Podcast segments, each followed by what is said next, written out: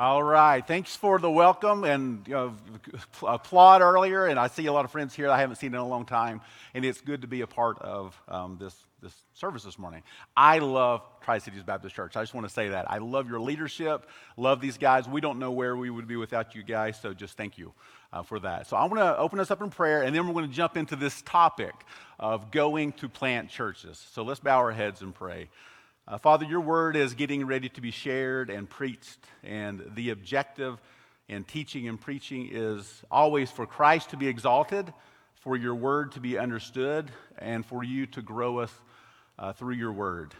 Lord, we must decrease, and as a teacher this morning, I must decrease, and you alone must increase.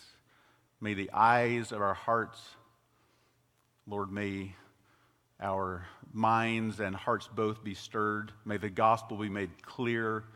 May whatever words are of me in the flesh quickly fall to the ground, and only what is of you, Lord, stir us and change us forever. In Christ's name we pray. Amen. All right, if you've got your Bible, you're going to know this passage right at the end of Jesus' ministry in Matthew 28. He says this. And Jesus came and said to them, All authority in heaven and on earth has been given to me. Go therefore and make disciples of all nations, baptizing them in the name of the Father and the Son and the Holy Spirit, teaching them to observe all that I have commanded you. And behold, I am with you always to the end of the age. So we see this important call for Jesus followers to go and make disciples. And what I want to try to do this morning is take this call, this great commission, and to show how it will eventually lead to planting healthy, gospel centered churches. And we'll start right off with what we'll call our big truth of the day, which is making disciples demands that we share Jesus and leads us to plant churches. So that's the big truth. Making the disciples demands that we share Jesus and leads us to plant churches. If you look at the first part of that great commission, again, Jesus came and said to them, All authority in heaven and on earth has been given to me. And he says, Go make disciples. The setting is he's on the mountaintop. And it's the last words that he's going to say to his disciples. This is a calculated conversation where Jesus has, has already thought, what's the last thing that I want to leave with these people before I ascend into heaven? And his last words were their mission, which is our mission if we are Jesus followers, which is to go. To go, to baptize, to share your faith with other individuals, to let the Word of God teach them and, and, and, teach them to obey the Word of God, but to go, go, go. Big idea number one the gospel is always about going. I want you to see that. The gospel is always about going because it stems from the gospel itself, where God so loved the world that he sent his only son. And in the same way that Jesus was sent to us, we are to go as well. This church is big on equipping. In fact, Wednesday night I was here and it was great, and it was an Equip Wednesday.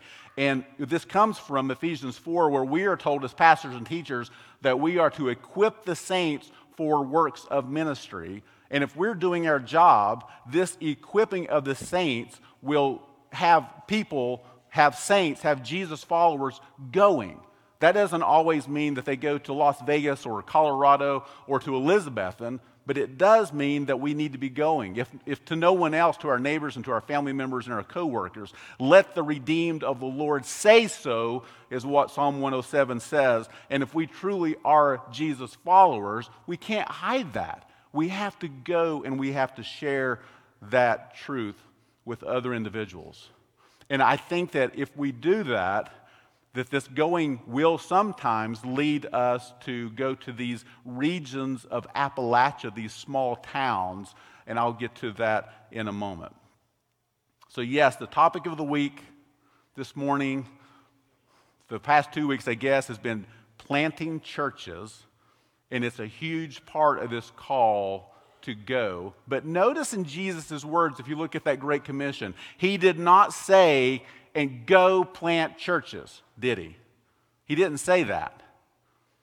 Instead, he said, go make disciples. But I think that we can show the implications of if we go and if we plant the gospel and if we are sharing our faith, that oftentimes it is going to lead to a gospel centered, healthy church plant.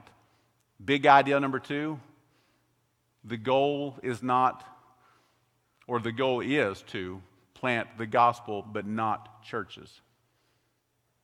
Jesus' call, and I'll explain this in a moment, but Jesus' call is for us to go plant the gospel. That's a distinction that I like to make often in talking to other individuals, but not necessarily churches. Now, we're an expository uh, preaching church like you guys, and you guys have been going through Second Peter just like we have, so I'm a verse by verse guy. This is a little bit different, so I have to kind of break away from that. This is more topical and share some stories along the way. So, for me to be able to further explain to you what I mean by planting the gospel, I got to give you a couple of stories related to our experience at Redstone Church Elizabethton. You know how sometimes there's like a passage that just gets into your heart, into your mind, and it just stays there for a season? You know what I'm talking about? So this passage was Colossians 4:2. Colossians 4:2 says, "Remain steadfast in prayer," and here's my key word: watchful in it with thanksgiving. And I kept on teaching this in devotions and praying this over my kids and, and, and you know, whomever would listen. We must remain prayerful and we must remain watchful. And what happened was we were at an elder retreat at Redstone Johnson City where I was an elder. And we were in some cabin somewhere, and we were praying through this. We were saying, God, open up our eyes, help us to see something that we don't see. And as we began to just write down the names of the people that were a part of Redstone Johnson City, we said, Looky there. Look at all of these people that are driving across town, but they come from Hampton, they come from Elizabeth, and they're coming from Carter County. We said, I wonder if the Lord might want us to plant a church in Elizabethton. So we put it in our phone, you know, those reminders that pop up on a daily basis pray for Elizabeth. And we began to pray every single day, and we just sensed that that's something the Lord was calling us to do. And I also use this phrase called leading out loud. So instead of just putting that in our elder back pocket, we began to talk about that to our congregation. We're like, we don't know. We're not sure that the Lord's doing this, but we sense that there might be this stirring for us to be a part of a church plant in Elizabeth. And, and the response that we got from people in the church and outside of the church was, Are you sure you want to do that? Are you sure you want to plant a church in Elizabeth? And at the time, there had not been a successful church plant in over 39 years. 39 years, not a successful church plant. And at the time, I'm an elder helping with this thing, so I didn't have the skin in the game, but I had no idea that the Lord was going to call me to pastor that church, which is a, another story uh, for another day. But we proceeded for, uh, forward in faith, and as we did, we began to talk to a lot of people in Carter County. And we gathered um, some anecdotal um, evidences of what we were up against. Here was the first one. We heard, this is a loose paraphrase, but it was a lot like this.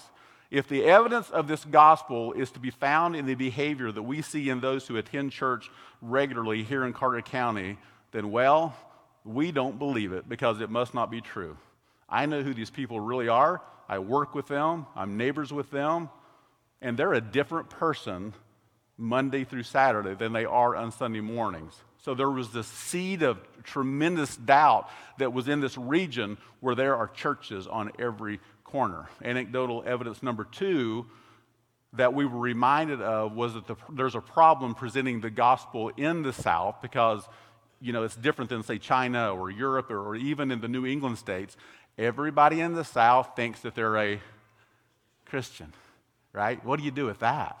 Well, yeah, I'm a Christian. You know, everybody kind of starts the conversation. Oh, yeah, yeah, I'm, I'm already a believer. I'm already a Christian. But if you dig deep enough, you will find that these people truly aren't Jesus followers.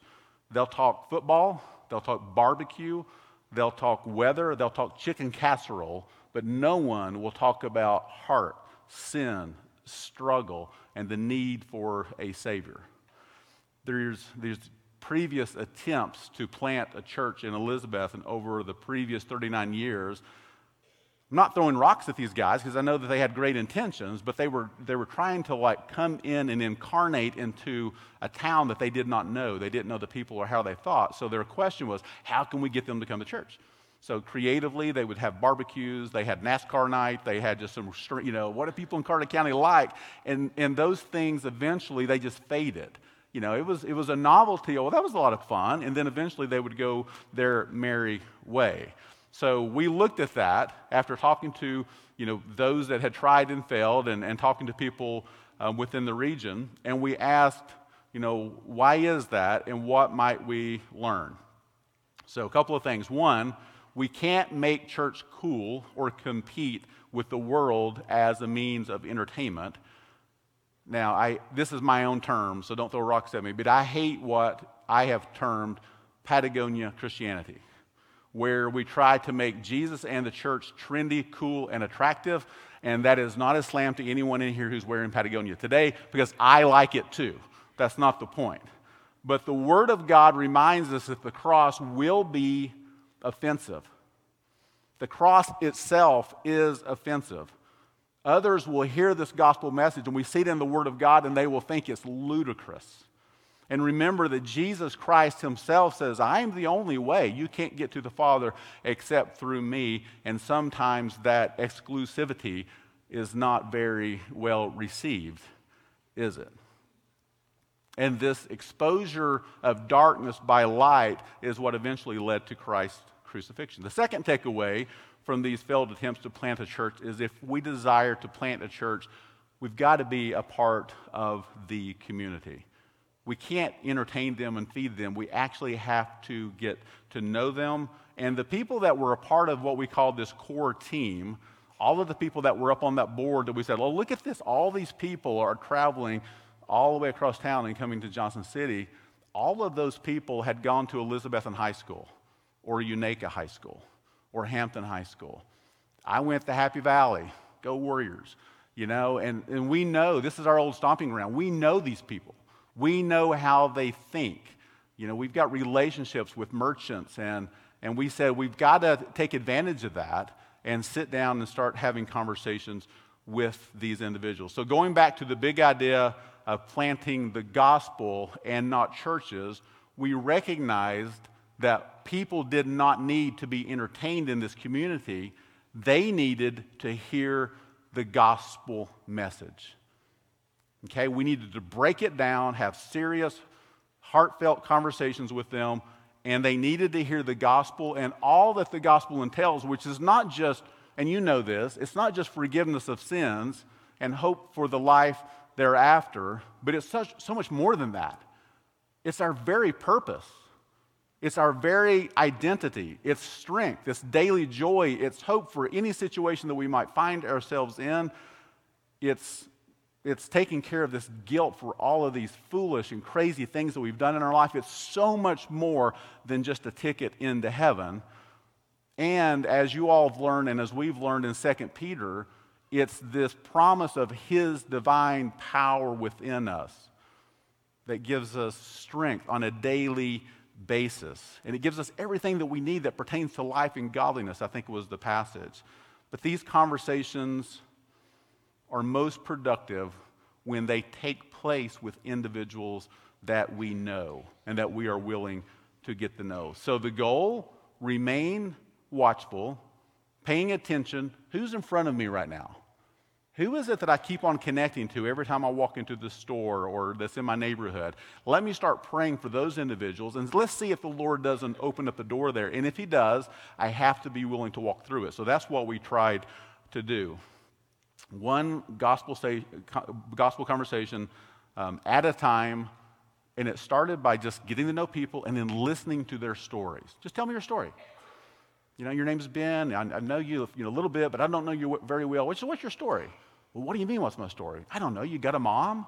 You got a dad? Let's start there and you just start listening to people's story because everybody that sits here this morning, every one of you guys, you were born at some point in time, you've gone through stuff in your life, and there's been these fence posts of obstacles that you've all gone through, but no one ever asked you to share those, at least not very often. If someone were to sit down and say, I want to hear your story, I have nowhere to be, I'm taking my watch off and I'm turning my phone off, I just want to listen to you, you're going to appreciate that. And you're going to probably share. And as people would share, whoa, whoa, whoa, go, back to that. Can we talk about that? And you would just wait and see if the Lord opened up the door. And if He didn't open up a door, that's okay. Maybe next time. But if He did, you'll know it. And we recognized it. And we began to have these um, gospel conversations. So, our strategies, we developed a couple of strategies. Number one was how can we develop, develop what we call like a regular presence with the people that are in Elizabeth? And so we asked, what is the one place that everyone goes to in Elizabeth, and whether they're um, poor, whether they're a bank president, whether a blue collar worker, whether they're a you know, mom, whatever. You know what the answer was? The coffee company. I'm telling you, man, everybody goes to the coffee company. Everybody. It's fascinating. So we actually began to pray. We developed a leadership team. We began to pray. And I went in and I said, I got to get to know the leader of the coffee company. I got to get to know this person. So started sharing kind of, hey, here's who I am, here's what we're wanting to do. Eventually that led to, well, Jerry, there's this closet that we have upstairs above the coffee company, but it's too small for an office. I'm like, let me see it. Well, that's our office now right? So our office is above the coffee company. I drink way too much coffee, but there's a continual presence that we have at the coffee company. And I have personally been able to lead the owner of the coffee company to faith in Christ and to baptize her and to see even other workers at the coffee company come to faith in Christ. And we have Bible studies and discipleship groups there on a regular basis. It's a constant presence where we're getting to know people. And the people that are skeptics, the people that are just, who is this bald headed guy that shows up in here and drinks coffee all the time. Eventually, when they start going through a fence post in their life, they'll say, Hey, can we talk? I've got some struggles that I'm having, and I know you're a pastor. It's an amazing opportunity, remaining steadfast in prayer and watchful in it, but not being afraid to take those conversations and to take them back to the gospel. Okay, but strategy number two was this. When we were talking to our core team, when we were talking to other individuals, and we would say, hey, articulate to me what the gospel is. If we could do that this morning, we're going to start over here and we're going to go around, and I want each person to write down or to stand up and tell me the gospel. Would you be able to do so? We cannot take this grand message of Christ's gospel and deliver it to someone else when we don't understand it ourselves. So to walk up to someone and say, I've got good news for you. Jesus died for your sins because he loves you. Well, that's great. That's so sweet. But what in the world does that even mean? And most people don't even understand what we're saying there. So, in a long walk at the beach, um, after a surgery that I had had, I had prostate cancer, and the Lord called me to be a part of this church in Elizabeth, and it was crazy the season that I was in. And I began to pray, God, help me to have a tool, a strategy that we can give to our people. And I developed what I call this, um, this gospel, G O S P E L um, acronym that we could give the gospel away.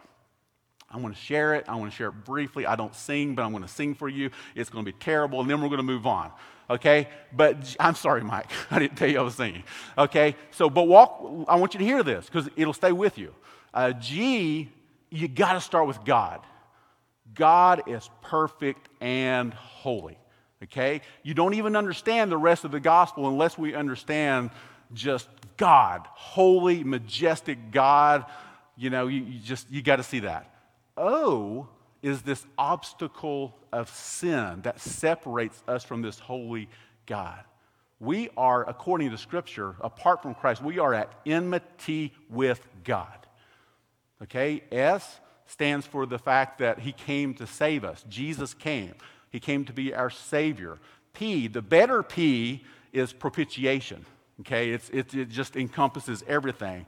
But that's hard to throw into a song. So instead of saying propitiation, we'll say he took our place.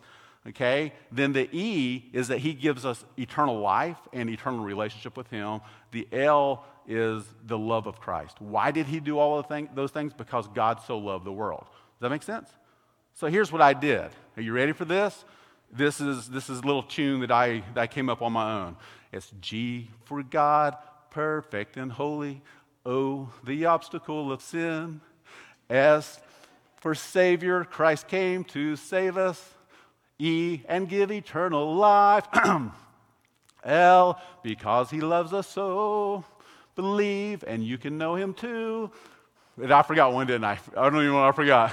But you go through each one of those. The gospel is really, really good news. And we started doing that over and over to the people on the core team. And they were like, okay, so anytime I'm having a conversation with someone, I can kind of, okay, G for God, perfect and holy. And then I can go to the obstacle of sin. You know, then I can go to the fact that Christ came. This is why Jesus had to come.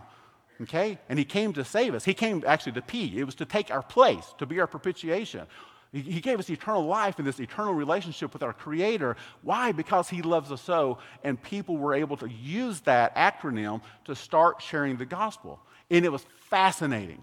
We had individuals that would take that, step into conversations, and you would see people come to faith because it's the foolishness of this gospel that's preached that saves people. It's not our ability to be articulate, it's not our persuasiveness, it's not our rhetoric. It's the gospel itself that saves people. And if people are going to come to faith in Jesus Christ, they have to understand the gospel and they have to be able to articulate it. Now, apparently, there was a movie called The Sound of Music, and those people say that I borrowed their, I don't even know. I've never even heard of that, that, that movie, so I don't think that that's true. And over the course of a year, we had around a dozen people that came to faith in, in Jesus Christ. And my first sermon series that I preached, I called it Gospel 101, and I took each one of those letters, and we spent a week on each one. And I remember this one guy, he was a neighbor of mine, and he was so far from the Lord. And um, I played frisbee golf with him just to try to get to know him. And, and I'm terrible at frisbee golf. But eventually I was like, hey, man, you know that I'm a part of this new church plant. He's like, yeah, I know. He said, I haven't been in church in years. I said, I know that. I said, you know, at some point in time, I'm probably going to ask you to come, don't you? He said, yeah, I figured you were. I said, okay, just want to make sure you were aware. He said, I'll come, you know. And he came. And we're in this S. And he comes to me and we're taking communion. And he, he's got tears in his eyes. He's like, Jerry, the thought that God could forgive me for the things that I've done, I don't know, man. I just don't know. And that was it. He walked out. And I was like, just keep coming. And then a month later, I got to baptize him. He came to faith in Christ, and there was this big smile on his face when he came out of the water, like some of you guys are going to have this morning when you come out. And it was amazing. And we got to see that over and over and over it's a message of the gospel that is used by the Spirit of God to save people. So, to reiterate big idea number two, we plant the gospel and the word of God, but it's Jesus who grows the church. We're to be faithful to the call of the Great Commission, and the rest will take care of itself. Now, let me parenthetically say this. If we ever want to be a part of a church plant, we can't be a part of a church plan or a part of a core team if we're not willing to be giving of our tithes and offerings, be giving of our time, be serving the church, and be opening up our mouths to share the truths of the gospel with people right now. We can't say, oh, I'll start doing those things when I'm a part of a church plant. We need to be doing those things now. So when we planted this, this core team, we came up with these SMART goals, and a lot of it was before we even get to the point where we're even going to think about having opening day of, of our new church, we have to be out planting the gospel on a regular basis. It was like Jesus sending out the 72, and then every week people would come back and say, Oh my gosh, there was this amazing conversation. I was just listening to their story, and I heard the door open up, and I jumped through it, and I had this amazing gospel conversation, and it emboldened them. Their confidence, their gospel confidence, their boldness began to grow. And then when we actually stepped into the first week as a church plant, we had a core team that was used to opening their mouth in what normally would have been uncomfortable situations and to share the gospel. So the goal is to plant the gospel and not churches. But, and hear me on this, if we plant the gospel as we should, oftentimes healthy churches will eventually be formed. And they should, because God loves the church. It is He who established the structure of the church, and it's the church that Christ died for. So each of these communities need healthy, that's a key word, gospel centered, another key word, churches. Because within those churches, it's just like this morning, it's there or it's here that worship and equipping and teaching and growing and participation in the ordinances of communion and baptism, it's here that those things take place. Okay, and that takes us to big idea number three, which is church planting is essential because churches are essential. You see that? Church planting is, uh, church planting is essential because local churches, local churches in each community, they are essential. I was talking to Mike this past week, and he reminded me that you know you've got people like you know, a, a Tim Keller, you know, or the Apostle Paul, and their strategy was to go into the big cities, and that's a great thing. We need people that are willing to do that. But at Redstone Johnson City and Elizabeth, and our hearts have just been stirred for these local communities around us. So our strategy has been let's go plant healthy, gospel centered churches in the, the towns uh, around us. Now, I'm going crazy off script here. I'm going to ask you this question Do you remember, some of you older people, the words to John Cougar Mellencamp's song, Small Town? And some people don't have a clue what I'm talking about. Some of you are going to sing it in your head when I quote it. Well, I was born in a small town and I live in a small town, probably die in a small town, oh, those small communities. All my friends are so small town. My parents live in this same small town. My job is so small town, provides little opportunity.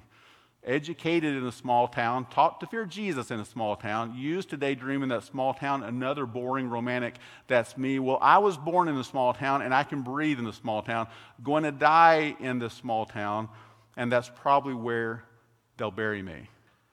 And that's true. Look around our region. Elizabethton, Gray, Haysai, uh, Limestone, Stoney Creek, Sulphur Springs, name your own community. The people that are there, oftentimes, they go to the Dollar General there, they go to the Walgreens there, they go to the, Wal- uh, the, the Walmart that's there. Um, they, they married their high school sweetheart there. They end up finding a job close to there, and they end up living all of their days in that area why don't we strategize planting churches in those communities as well, which begins with planting the gospel? The other thing that we noticed, that I noticed, was that people have prejudices when it comes to some of these small towns. They just do. Like, I've got friends right now that won't come to Redstone Elizabethton because it's in Elizabethton. France makes fun of USA. USA kind of puts down Mexico. At least we're not Mexico. California would probably make fun of Tennessee. Nashville would look at Knoxville and say, oh, what a little town. Knoxville would look at the Tri Cities, Johnson City, and Kingsport would say, well, at least we're not Bristol you know, and Bristol and all of the Tri Cities would say, well, at least we're not in Elizabeth. But if you live in Elizabeth, Elizabeth they're like, well, at least you live on the west side and not the east side. It's weird, these, these, these, these regional prejudices that we all have. But the truth of the matter is, we all know people that live in these towns. And they all have lives. And they all have stories. They have fence posts. And they need someone to sit down and say, Share me your story. I want to hear your story. And then as the Lord opens the door, to take Jesus and to weave him into that and show them how he is the hope that they have. I got a lot of notes here on um, of how Jesus was from Nazareth and he was from Bethlehem and looking at the populations. I don't even have time to go into some of those, but I'll give you the end result, which is this. I'll share, like, for example, Knoxville has 187,000 people in it. Bethlehem had, um, you know, six to you know, six to 10. Um, Nazareth was around 6,000. And Elizabethton has, let me see, Elizabethton has 13,000. Okay. 2010 U.S. Uh, Census Bureau, 16,307 towns that are under the population of 25,000 people. That's 33.7 million people. Hear this. This is our heart. This is our strategy. It's not saying that he's necessarily calling Tri Cities to jump into that, but I would be remiss if I didn't share our heart. 33.7 million people who live and will probably die in these small towns. And we're right beside of these towns. They're all around us. And why do I share all of that? Because according to this principle of Colossians 4 2, remain steadfast in prayer and watchful in it, we should probably pay attention to that who are the people that we work with? You know, where, where do our friends live? And are there any gospel centered churches in those areas? And if not, why don't we start praying about that and see if we can't go plant the gospel one person at a time and see if he doesn't take that and use that to build a church? at Redstone Elizabeth, and we're actually moving into this new phase where we're paying attention again and we recognize, well, isn't this interesting? We've got a lot of people coming from Butler and from Roan Mountain and from East Side, from um, just all these other areas. So we're actually praying about planting a church in Hampton over the next couple of years, and you guys can pray with us about that. And what's exciting is um, this morning, the guy that's preaching at Redstone Elizabethton while I'm here, he actually went through the program that your church offers. And the person that we're looking to be the planter at Hampton, he's actually in the program that's here on, I don't even know what night it is, Monday night or something, you know, but, but it's the, the seminary program that your church offers. Wow.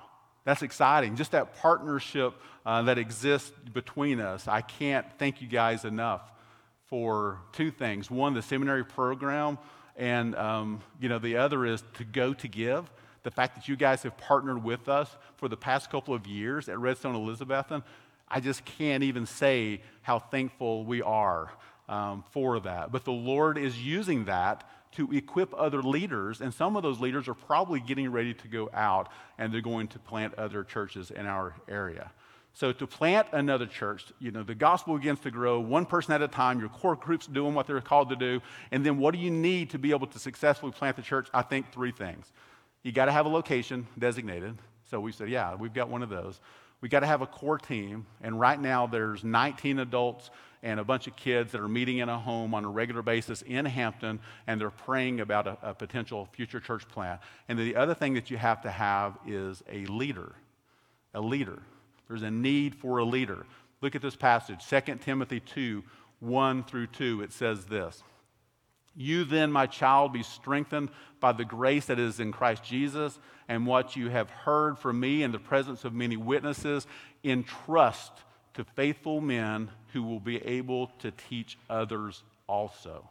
We are to entrust to faithful men who love the Lord and who are obedient to his scriptures to be his ambassadors that are able and willing to faithfully lead these church plants, which leads us to our final big truth of the day, which is this faithful and qualified men must be identified, equipped, and sent to lead these healthy church plants. So that's where our focus is. I was looking online and reading some things about Tri Cities Baptist. I think Daniel preached a couple of weeks ago on equipping leaders, and we're trying to do the same thing because we feel like if this is really our heart and if this is our strategy, we're going to have to raise up uh, more leaders um, in the future. And going back to this passage, Paul's saying, this is, you know, a paraphrase, what you've heard from me, this glorious gospel and the truth of who God is, how we're separated by our sins, how Christ is God incarnate, incarnate and he came to earth to pay the penalty for our sins, the fact that he did so because he loves us, that if we believe this good news, this gospel through which all of our guilt is absolved, forever forgiven, forever loved, and part of God's family, we must take that message and entrust it to faithful men because these church plants will need strong, gospel centered, thick skinned, bold, ambitious, living for Jesus and ready to die for Him at any moment kind of leaders. Faithful, faithful leaders. Find them, equip them, and then send them to these small towns.